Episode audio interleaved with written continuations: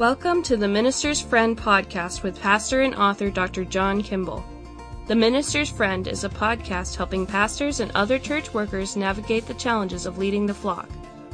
John has been a church planter, a local church pastor, a seminary professor, and a denominational leader.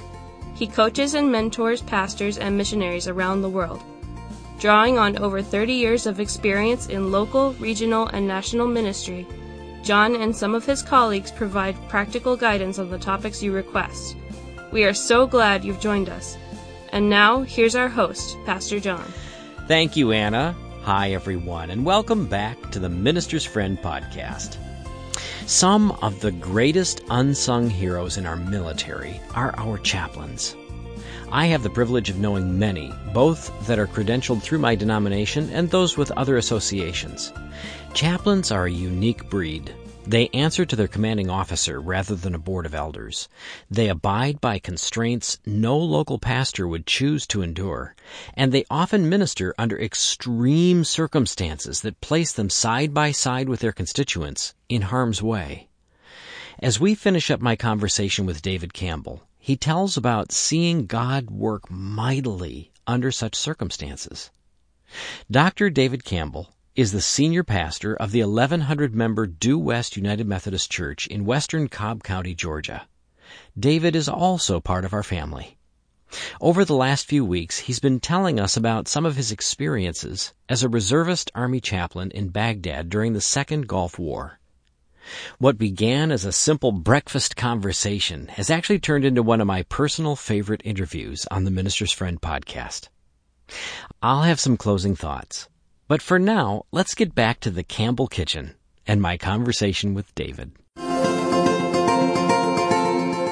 Were there other favorite experiences that you had while you were there? Uh, we got to see God at work in so many ways. Uh, again, there were three swimming pools on post, mm-hmm. and so we baptized people in Saddam Hussein swimming pools. Wow! So that was cool.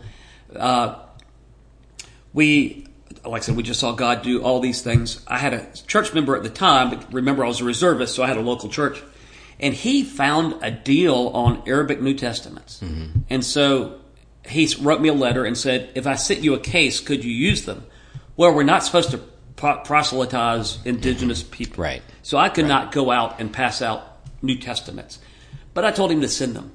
And I had relationships with people outside the mm-hmm. walls, mm-hmm. Uh, with Christians that was something else that we got to see. Uh, I talked to Christians who had been exiled for decades. Oh, I talked wow. to Christians who had been worshiping underground for mm. decades because it was illegal yeah. uh, to be a Christian. And people who knew each other but didn't know they were Christians. Really? Until after we came and liberated the country. Talked to people who saw their family executed because of their faith. So anyway, we had those kinds of relationships. And I just kind of let folks know I have some Arabic New Testaments, but I can't pass them out. And they're like, well, and then people would say, well, I wish I could get hold of some of them. I could use them. And I'd say, well, since I can't use them, I'm just going to set them here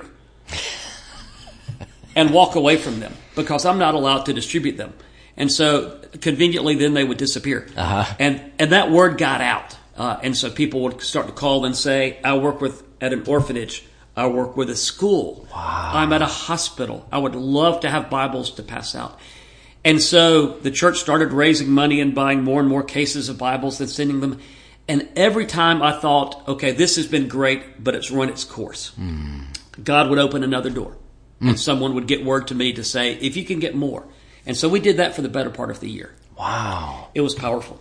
But my most memorable moment, I believe, we, there were ultimately, on my post, you had not only my group, we were the home of the Iraq Survey Group, which was a Central Intel- Intelligence Agency operation. Mm-hmm. So our boss was the deputy director of the CIA. And one of, we had first of the first cavalry, which was they provided a lot of security. Their chaplain, who was a good friend, was on leave at one point. And I had a chaplain assistant come and pull me out of a staff meeting and say, it's 1 1 Cav, you're covering, they need you. So I stopped what I was doing and I hopped in the vehicle and I said, okay, Carlos, what's going on? And they said, one of the 1-1 Cav soldiers, sir, has a locked and loaded M16 under his chin. Ah. So they have called for you. And So I immediately started praying for this young soldier, and I didn't know what was going on, but I just prayed that God would be at work before I got there, and certainly when I got there. And then I, the obvious question finally came to me, and I said, Carlos, who's taken the weapon away from the kid? And he said, which I will never forget, they're hoping you'll do that, sir. Wow. So I got there and he was screaming and crying and threatening to blow his head off.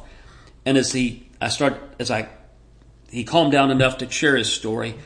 He was a newlywed, uh, freshly with one one Cav. So he married a girl in the states, wound up moving her to Germany, then wound up being sent to Baghdad. So she is a very young, newlywed army wife who knows no one in Germany and is overwhelmed and writes him and says, I can't do this. I want a divorce. I'm going home. Oh my. And he said, I, I can't get to her. They, I can't get out of here to get to her. Uh, he said, I just can't deal with it. And so we had a long talk, and he finally surrendered his weapon, and we prayed, and we were able to get him emergency leave to go home, uh, and got them hooked up with a chaplain in Germany. While he was home, they both gave their lives to Jesus. Uh, she committed to stay with the with the marriage. He came back and finished out his tour, wow. and was a model soldier. Uh, and I was I don't remember what I was doing one day, but I heard my name, and I turned around, and it was this kid months later, getting ready to ship out. Wow. And he said, Sir, I just wanted to come back one more time before I left uh, and say thank you. And, and I told him, as you would have, uh, I'm not the one you think. Yeah, Uh, I just had yeah. the privilege of watching God at work. Wow. but just in that moment of his lowest point, as we've seen God do over and over and over again, God moved in his life. And he and his wife both became believers. Uh, and their marriage was saved because of what God's God is so gracious. That's just one of those things you never forget. Awesome story. Awesome story. You know, I have the privilege of, of knowing a lot of military chaplains, a lot of police chaplains, uh, institutional chaplains as well. But you know, David, the the um,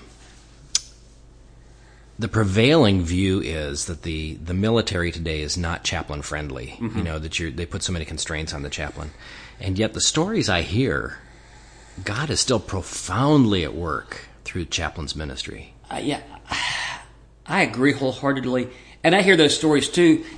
Those were not my experience. Yeah. Uh, on occasion, I would have I had an uh, executive officer in a reserve unit one time uh, that he drew lines a little tighter than most, but for the most part, I. I am who I am, and people. I, I was respectful of Army doctrine, Sure, of course, sure, sure. of course. But uh, but still, I I never felt those constraints, or I won't say never. I rarely felt those constraints in my experience in the military. Part of back to why I wanted to join in the first place. I wanted to serve my country. I, I thought it might be an opportunity for ministry that I would not experience in a local church. Although I love the local church, my heart is in the local church. I thought there are probably experiences I might have in the military that I would never have in the local church. Boy, was I right. I'm not right about a lot of things. I was right about that. Yeah. Uh, and so, you know, God just opened doors, and uh, like I said, we just got to see God do amazing things on a regular basis. It was, Yeah. it was great. Yeah. Um, yeah, just the thought of of um, how critical, especially in time of battle, but how critical that ministry of presence is. Mm-hmm. Yes. You know that that you really are, um, as all Christians should be, Yes. the embodiment of our Savior in those moments. You know, you're you're Him with flesh on, where people can can tangibly meet. Well, the local church pastor in me influenced the kind of army chaplain I was, and you and I have had these conversations. When we live in a community as local church pastors, we know not everybody is going to come to our church. Right. But we want to be out and around, and Right. we want to know our community. We want them to know who we are, whether they're ever going to come to our church or not. As I would spend time on post, not everybody was going to come to my chapel Mm-hmm. service, but I wanted to make sure that they knew who I was and that I had relationships with them, uh, because you never know. Right. You never know when God is going to open a door. Amen. Amen. Amen. David Campbell, thank you so much. This has been a rich uh, impromptu time. I appreciate the opportunity. I'm, I'm, I'm glad that we you know just kind of had this harebrained idea to to open the microphone up while we're on vacation here and, and talk. Appreciate you being on the minister's friend. Well, thanks for having me. Yeah. The stories David has been conveying over the last few weeks are incredible. Seeing essential geography that helps form the foundations of the Old Testament storyline, lessons about fighting a common enemy, preaching the gospel in an Iraqi presidential palace, and using its three swimming pools to baptize our troops as they come to Christ on the battlefield. Being used of God as a conduit to help Iraqi Christians get Bibles to distribute, and so much more.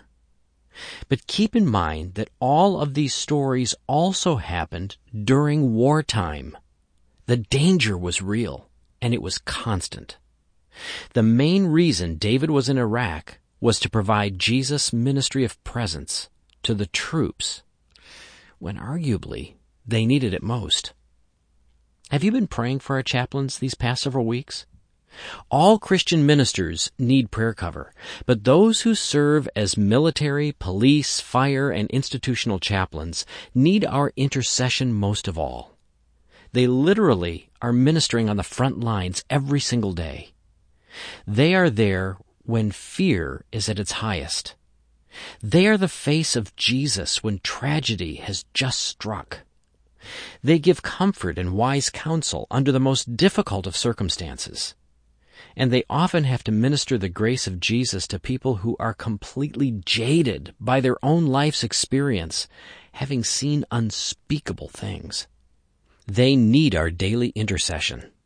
And for those who would like to gain some key biblical insights into what makes chaplain's ministry different than the typical local church pastorate, I'm including information on a great book in today's show notes by Whit Woodard called Ministry of Presence, Biblical Insight on Christian Chaplaincy. It's a really helpful book, especially if you're considering any kind of chaplaincy. I'm thankful for David's ministry. And I'm particularly thankful for the year that he sacrificed away from his family and his church to bring Jesus to our men and women in and around Baghdad. God bless him. Next week, we get back on schedule and tackle an important subject. One of the biggest concerns expressed to me by pastors is the diminishing number of men they see engaging in the life, ministry, and mission of their local congregations. It's true. The number of men truly involved in church has been decreasing for some time. Why is it happening? And more importantly, what do we do about it?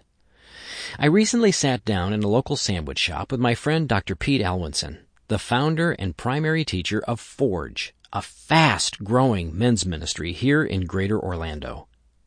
Pete and I talk about the greatest needs of men today and how the church can reorganize to meet those needs and re-engage men for Jesus' mission. It's going to be a powerful series. Hey, would you do me a favor? If you find the Minister's Friend podcast to be a blessing, would you please take some time right now and subscribe to the podcast on whatever platform you listen? Subscribing actually helps us a lot. And if you're so inclined, please also consider leaving us a review. Finally, would you please tell your friends, your pastor, and other leaders at your church about the Minister's Friend podcast? We don't have an advertising budget, so your word of mouth recommendation on our behalf, both in conversation and on social media, is really a blessing. It's truly the only way that we can grow our audience. I'm so glad you were with us for today's episode. I hope you found it insightful. Thank you for joining us here on the Minister's Friend podcast. Let's do this again real soon. You've been listening to the Minister's Friend podcast with pastor and author John Kimball. Be sure to check out today's show notes for additional tools, resources, and information. If today's episode has been helpful to you, let us know. You can shoot us an email at podcast at johnrkimball.com. That's podcast at johnrkimball.com. You can also leave a note on our Facebook page. These are also the best ways to suggest topics for future shows. We want to hear from you. And please tell your friends about us. Until next time, may God bless you and your ministry with great fruit for His kingdom. Bye!